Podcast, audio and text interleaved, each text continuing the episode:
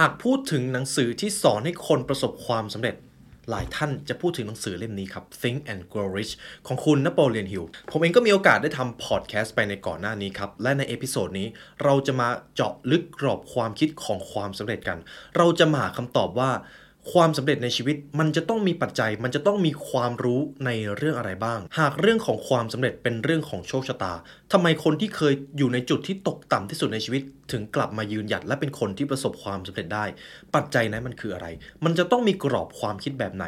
วันนี้ครับเราจะมาถอดบทเรียนจากหนังสือ Think and Grow Rich กัน You're ครับ listening to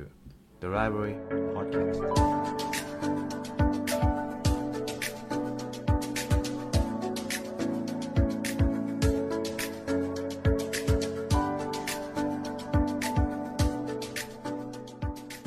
สวัสดีคุณผู้ฟังกันอีกครั้งนะครับ ผมยินดีต้อนรับเข้าสู่ The Library Podcast กันอีกเช่นเคยครับ ใน episode นี้ครับ เราจะมาเจาะลึกและวิเคราะห์บทเรียนจากหนังสือ Think and Grow Rich ของคุณนโปเลียนฮิลกันอีกรอบ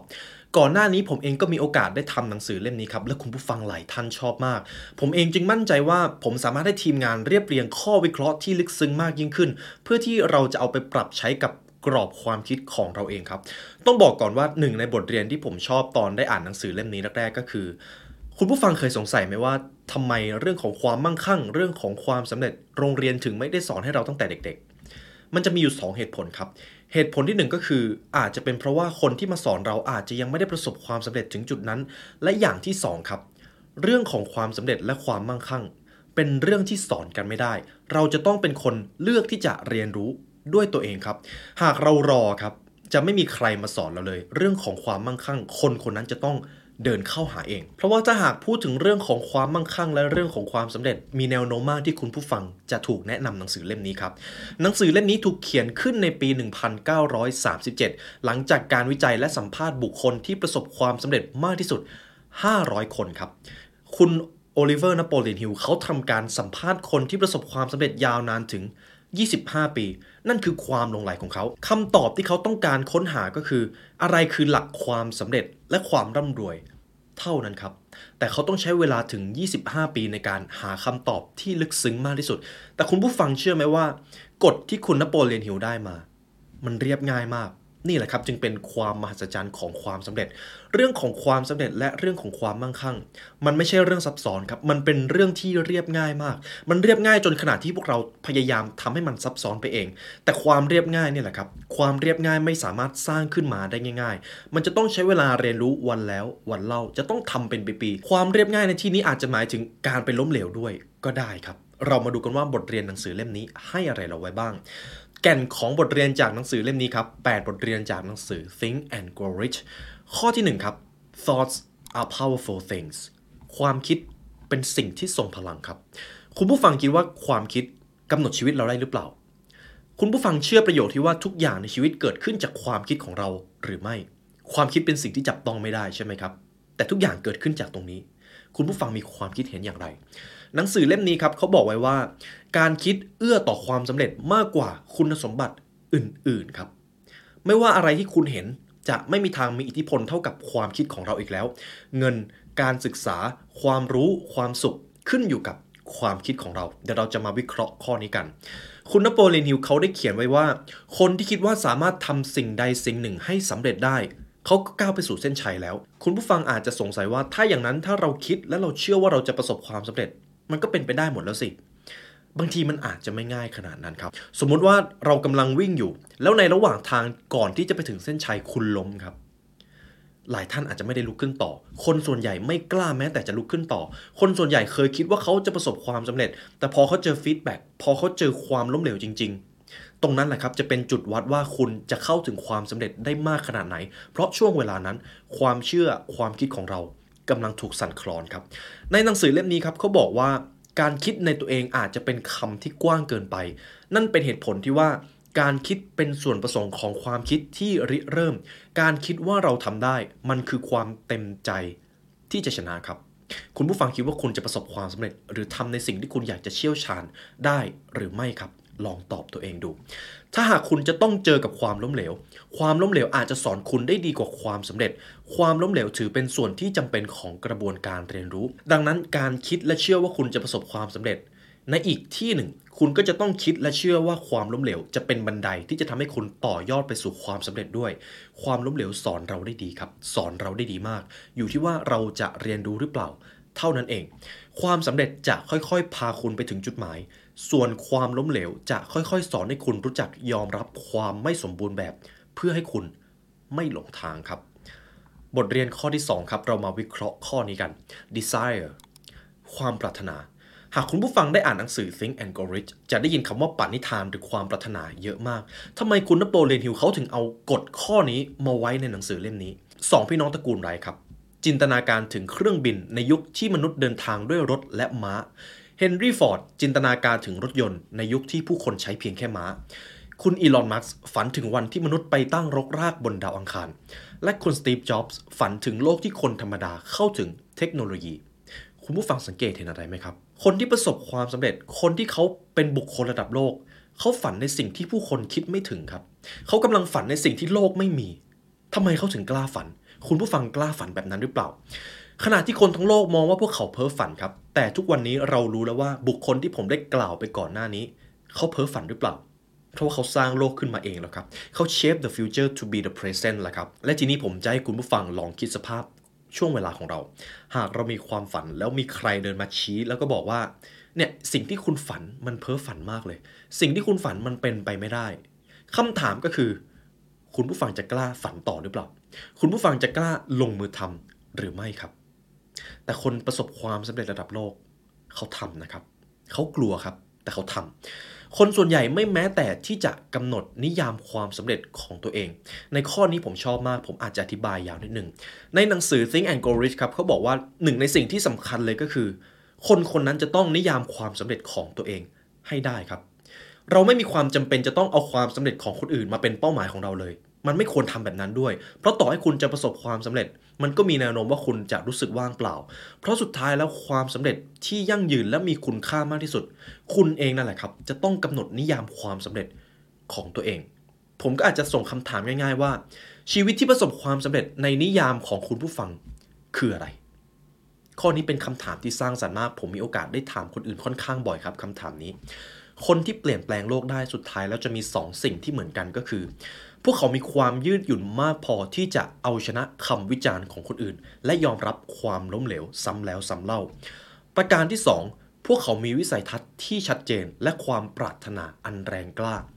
เท่านั้นครับ และหากเรามาสังเกตดีๆครับ สิ่งที่พวกเขามีตั้งแต่แรกจะเป็นสิ่งที่จับต้องไม่ได้เลย เพราะสิ่งนั้นเราเรียกกันว่าความคิดครับ แนวคิดข้อที่ 3 ของหนังสือเล่มนี้ครับ imagination การจินตนาการ หากพูดถึงจินตนาการครับโค้ดหนึ่งที่เราได้ยินกันมาตั้งแต่เด็ก ๆ เลยก็คือ จินตนาการสำคัญกว่าความรู้ ถึงแม้ตอนเด็กๆ เราจะแซวกันว่าเฮ้ยมันต้องมีความรู้สิเนี่ยความรู้ทำให้เราได้เกรดดีๆ แต่ผมเชื่อว่าพอเราเติบโตมามากขึ้น เราจะเข้าใจแล้วว่าจินตนาการมันสำคัญขนาดไหน ในข้อนี้นะครับผมจะสมมุติให้คุณผู้ฟัง หากคุณสามารถเป็นอะไรก็ได้ตามสิ่งที่คุณคิด คุณผู้ฟังจะมีความคิดหรือความเชื่อแบบไหน หากคุณจะไม่มีทางล้มเหลวเลย หากคุณคิดได้แล้วสิ่งนั้นจะไม่ใช่เรื่องสมมุติครับ นั่นจะเป็นความจริงที่ท่านจะได้เจอ ประโยคอันคลาสสิกครับที่ผมพูดไปในตอนแรก imagination is more important than knowledge knowledge is limited imagination encircles the world จินตนาการสำคัญกว่าความรู้ ความรู้มีจำกัด แต่จินตนาการครอบคลุมทั่วพิภพ คุณอัลเบิร์ตไอน์สไตน์ได้กล่าวประโยคนี้ไว้ และเรารู้กันทุกคนครับ เพราะว่าเขาเชื่อมั่นในการอย่างรู้และการสร้างแรงบันดาลใจ ทุกวันนี้เรากำลังอยู่ในยุคที่จินตนาการสำคัญกว่าข้อเท็จจริงโลกนี้ไม่มีคำตอบที่ตายตัวครับ แม้กระทั่ง1บวก1อาจจะไม่จำเป็นต้องเป็น 2 ก็ได้ เป็น x ได้หรือเปล่า เป็น y ได้หรือเปล่า เป็นตัวแปรอื่นได้หรือเปล่า โลกนี้ไม่มีคำตอบที่ตายตัวเลยครับ จินตนาการเนี่ยแหละ จะเปลี่ยนแปลงสิ่งทั้งหมดเป็นความฝันเป็นไอเดีย เป็นโลกในอุดมคติของตัวท่านเอง เรามาดูบทเรียนข้อที่ 5 กันครับ ต้องบอกก่อนว่าในข้อนี้ช่วงหลังๆ ผมได้ยินคำคำนี้ค่อนข้างเยอะ มันเป็นเรื่องที่เราจะต้องระวัง Are you a decision maker or a procrastinator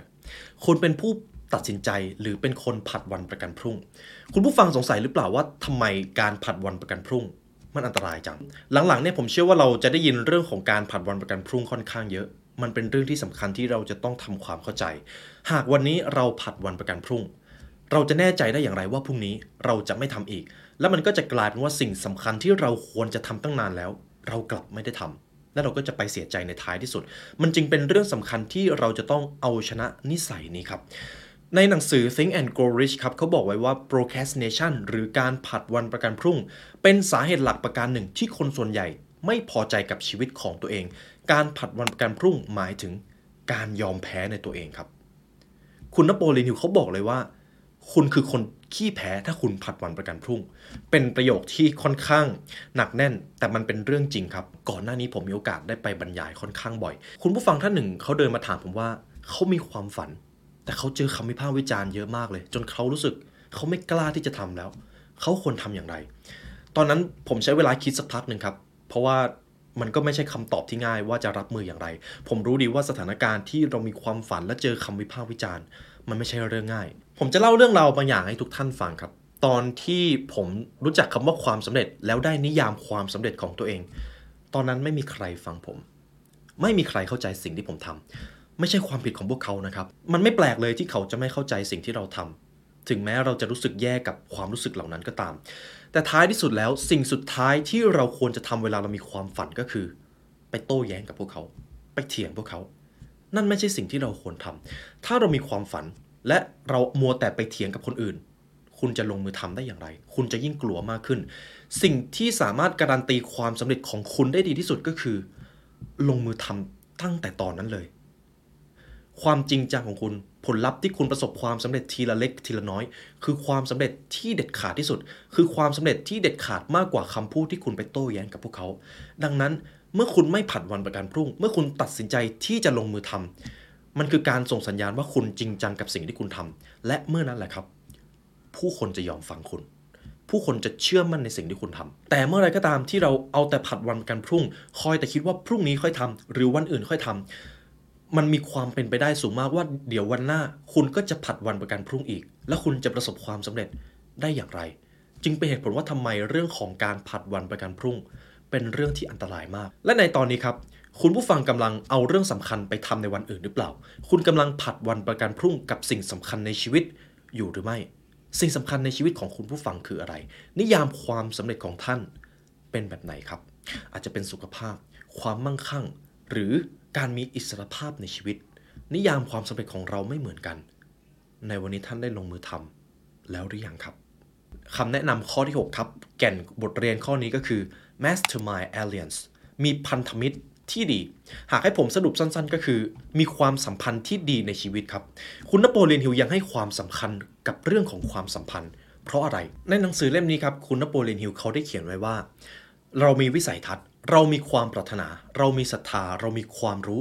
แต่อีกสิ่งหนึ่งที่เราเองก็จะต้องให้ความสำคัญก็คือ คุณต้องแวดล้อมตัวเองด้วยคนที่มีความคิดคล้ายๆกันครับ ผมมั่นใจมากว่าตอนนี้คุณผู้ฟังฟังพอดแคสต์ผมอยู่ คุณจะมี growth mindset คุณกำลังมีกรอบความคิดของคนที่ประสบความสำเร็จ อีกสิ่งหนึ่งที่จะมองข้ามไม่ได้ก็คือ คุณจะต้องแวดล้อมตัวเองด้วยคนที่มีความคิด ที่อยากประสบความสำเร็จเหมือนกันครับ สมมตินะครับ คุณผู้ฟังอยากประสบความสำเร็จมากเลย แต่คนรอบข้างคุณเป็นคนท็อกซิก เป็นคนที่ไม่ได้อยากประสบความสำเร็จ หรือเป็นคนที่กำลังใช้ชีวิตไปวันๆส่วนใหญ่เราจะไปขอคำแนะนำจากคนใกล้ตัวใช่ไหมครับ แล้วคุณผู้ฟังลองคิดดูว่า ถ้าคุณอยากประสบความสำเร็จ แต่คุณไปขอคำแนะนำจากคนที่ไม่ได้มีกรอบความคิดแบบนั้น คุณจะได้อะไรกลับมา คุณจะได้ความคิดของคนที่ล้มเหลวกลับมา คุณผู้ฟังอยากได้แบบนั้นหรือเปล่า นี่แหละครับจึงเป็นเหตุผลที่ว่าทำไมคุณต้องแวดล้อมตัวเองด้วยความสัมพันธ์ที่มีคุณภาพ หากคุณอยากเก่งขึ้น คุณอยากมีชีวิตที่ประสบความสำเร็จ คุณก็จะต้องไปเรียนรู้กับคนที่มีชีวิตที่ประสบความสำเร็จ แต่คนส่วนใหญ่กลับเอาตัวเองไปเรียนรู้กับกลุ่มคนและความสัมพันธ์เดิมๆ ซึ่งเขาไม่ได้เก่งไปกว่าคุณเลย หากเราอยากร่ำรวย คุณก็จะต้องไปเรียนรู้กับคนที่ร่ำรวยกว่าเรา เขาจะให้แนวทาง เขาจะให้ไอเดีย ให้โอกาสใหม่ๆ ยกตัวอย่างนะครับ หากเราเอาเรื่องของความร่ำรวยไปปรึกษากับคนจน ความรวยกับความจนไม่ใช่เรื่องของเงินครับ แต่เป็นเรื่องของความคิด หากเราเอาเรื่องนี้ไปปรึกษากับคนยากจนเขาก็จะบอกว่า คนที่ร่ำรวย เป็นคนช่อโกง เป็นคนโลภเป็นคนไม่รู้จักพอ ถ้าอย่างนั้นครับหนังสือเล่มนี้เขาก็จะตั้งคำถามกับถ้าอย่างนั้นแล้วแสดงว่าคนยากจนจะไม่ใช่คนช่อโกง จะไม่ใช่คนโลภจะไม่ใช่คนเห็นแก่ได้ ใช่หรือเปล่า แน่นอนครับ เรื่องของความร่ำรวยไม่เกี่ยวเลยว่าจะต้องเป็นคนที่ไม่ดี แต่คนที่ยากจนมักจะมองแบบนั้น นั่นแหละครับ คือเหตุผลที่ทำให้พวกเขายังยากจนอยู่ ถ้าคุณอยากประสบความสำเร็จ คุณต้องไปขอบทเรียนจากคนที่เขาร่ำรวย เท่านั้นครับมันจึงเป็นเรื่องที่สำคัญครับ คุณนโปเลียนฮิลเขาจึงได้ย้ำไว้เลยว่า คุณจำเป็นมากที่จะต้องเรียนรู้กับคนที่คุณสามารถไว้วางใจได้ สามารถให้ข้อมูลเชิงลึก และรู้ในสิ่งที่คุณต้องการรู้จริง ๆ หากคนใกล้ตัวท่านทำลายความคิด ไอเดีย ความสุข หรือแม้แต่แรงบันดาลใจ คุณก็แค่หลีกเลี่ยงที่จะพบปะกับพวกเขา เท่านั้นเอง หากคนเหล่านั้นทำลายความสุขของท่าน แล้วตัวท่านมีเหตุผลอะไรที่จะพาตัวเองไปอยู่กับผู้คนเหล่านั้น ท่านไม่รักตัวเองหรืออย่างไรโอ้ในข้อนี้สำคัญครับเรื่องของความสัมพันธ์ ข้อที่ 7 ครับ subconscious mind เรื่องของจิตใต้สำนึกทำไมจิตใต้สำนึกเป็นเรื่องที่สำคัญจนต้องมาอยู่ในหนังสือเล่มนี้ คุณนโปเลียนฮิลครับเขาได้เขียนเอาไว้ว่า จิตใต้สำนึกของสมองมนุษย์เป็นเหมือนคลังข้อมูลมหาศาล มันรับบรรจุความคิดและประทับเรื่องราวของคุณ และทำงานตามรูปแบบการคิดที่โดดเด่นของคุณ ไม่ว่าคุณจะเจออะไรในชีวิตจิตใต้สำนึกรับมาทั้งหมดครับ ใน 1 วันครับ คุณผู้ฟังอินพุตเรื่องราวความสำเร็จหรือความล้มเหลวมากกว่ากัน หากคุณใช้เวลาส่วนใหญ่ไปกับการพัฒนาตัวเอง ต่อให้ตอนนั้นคุณอาจจะยังไม่ได้เข้าใจเนื้อหาที่คุณเรียน แต่ช่วงเวลานั้นจิตใต้สำนึกรับมาทั้งหมดครับ ผมอาจจะพูดเหมือนสายมูนะครับ แต่จริง ๆ แล้วเรื่องของจิตใต้สำนึกมันเป็นแบบนั้นจริง ๆ สิ่งที่คุณเป็นอยู่ตอนนี้ก็เกิดจากจิตใต้สำนึกของเรารับมาทั้งหมด หากคุณป้อนสมองคุณด้วยวิสัยทัศน์แห่งความมั่งคั่ง และความสำเร็จ มันก็จะหาทางทำให้เป้าหมายเหล่านั้น เป็นความจริงในท้ายที่สุด หากคุณป้อนความเชื่อมั่นในเชิงลบ หากคุณดูถูกตัวเอง หากคุณมองว่าคุณมีต้นทุนที่น้อยคุณจะไปประสบความสำเร็จได้อย่างไร จิตใต้สำนึกก็จะเชื่อแบบนั้นครับ ง่ายแค่นั้นเอง ดังนั้นจงปลูกฝังความคิดเชิงบวกเข้าไปในจิตใต้สำนึกของคุณ พูดดีๆกับตัวเอง เชื่อมั่นว่าคุณจะประสบความสำเร็จ ไปเรียนรู้กับคนที่เก่งกว่าคุณ นั่นก็คือการยกระดับจิตใต้สำนึกของตัวท่านเอง จงระวังความคิดเชิงลบ เพราะแรงกระตุ้นในแง่ร้ายนั้นมันสร้างได้ง่ายมาก และทำลายได้ยาก ในตอนนี้คุณผู้ฟังกำลังปลูกฝังความคิดความร่ำรวย หรือความล้มเหลวครับ ลองตอบตัวเองดูในหนึ่งวัน คุณเอาจิตใต้สำนึกไปเจอกับเรื่องราวแบบไหนมากกว่ากัน นี่ก็เป็นบทเรียนจากหนังสือ Think and Grow Rich นะครับ ทั้ง 8 ข้อเป็นแก่นสำคัญที่ผมสรุปมาให้คุณผู้ฟังในพอดแคสต์ episode นี้ ผมเชื่อว่าคุณผู้ฟังมีกรอบความคิดเรื่องของความร่ำรวยระดับหนึ่งแล้ว ถ้าคุณฟังมาถึงตรงนี้ ผมมั่นใจมากว่าถ้าคุณผู้ฟังฟังมาตั้งแต่แรก ความคิดของความร่ำรวยของคุณได้ยกระดับขึ้นมาแล้ว นั่นคือความจริงที่เกิดขึ้น ทั้งหมดนี้ครับผมนำมาจากหนังสือ Think and Grow Rich ถ้าหากคุณผู้ฟังอยากซื้อหนังสือเล่มนี้นะครับ คุณผู้ฟังสามารถซื้อได้จาก The Library Shop ครับ เพราะการเรียนรู้จะทำให้เราเข้าถึงอิสรภาพในชีวิต ความสุข ความร่ำรวย ความมั่งคั่ง ขึ้นอยู่กับความรู้ ที่ท่านมีครับ หรือถ้าคุณผู้ฟังอยากเรียนรู้ผ่านการฟังครับ คุณผู้ฟังสามารถใช้แอปพลิเคชัน Storytel ในราคาพิเศษนะครับ แต่ผมจะทิ้งลิงก์ไว้ให้ข้างล่างเช่นกัน และถ้าหากคุณผู้ฟังฟังมาถึงตรงนี้ครับ ในฐานะทีมงาน The Library และตัวผมเอง รู้สึกเป็นเกียรติมากจริง ๆ ที่ได้มาเรียนรู้ด้วยกัน ในวันนี้ได้เวลาอันสมควรแล้วทีมงาน The Library และผมขอลาไปก่อน ขอให้วันนี้เป็นวันที่ดีของทุกท่านครับ สวัสดีครับ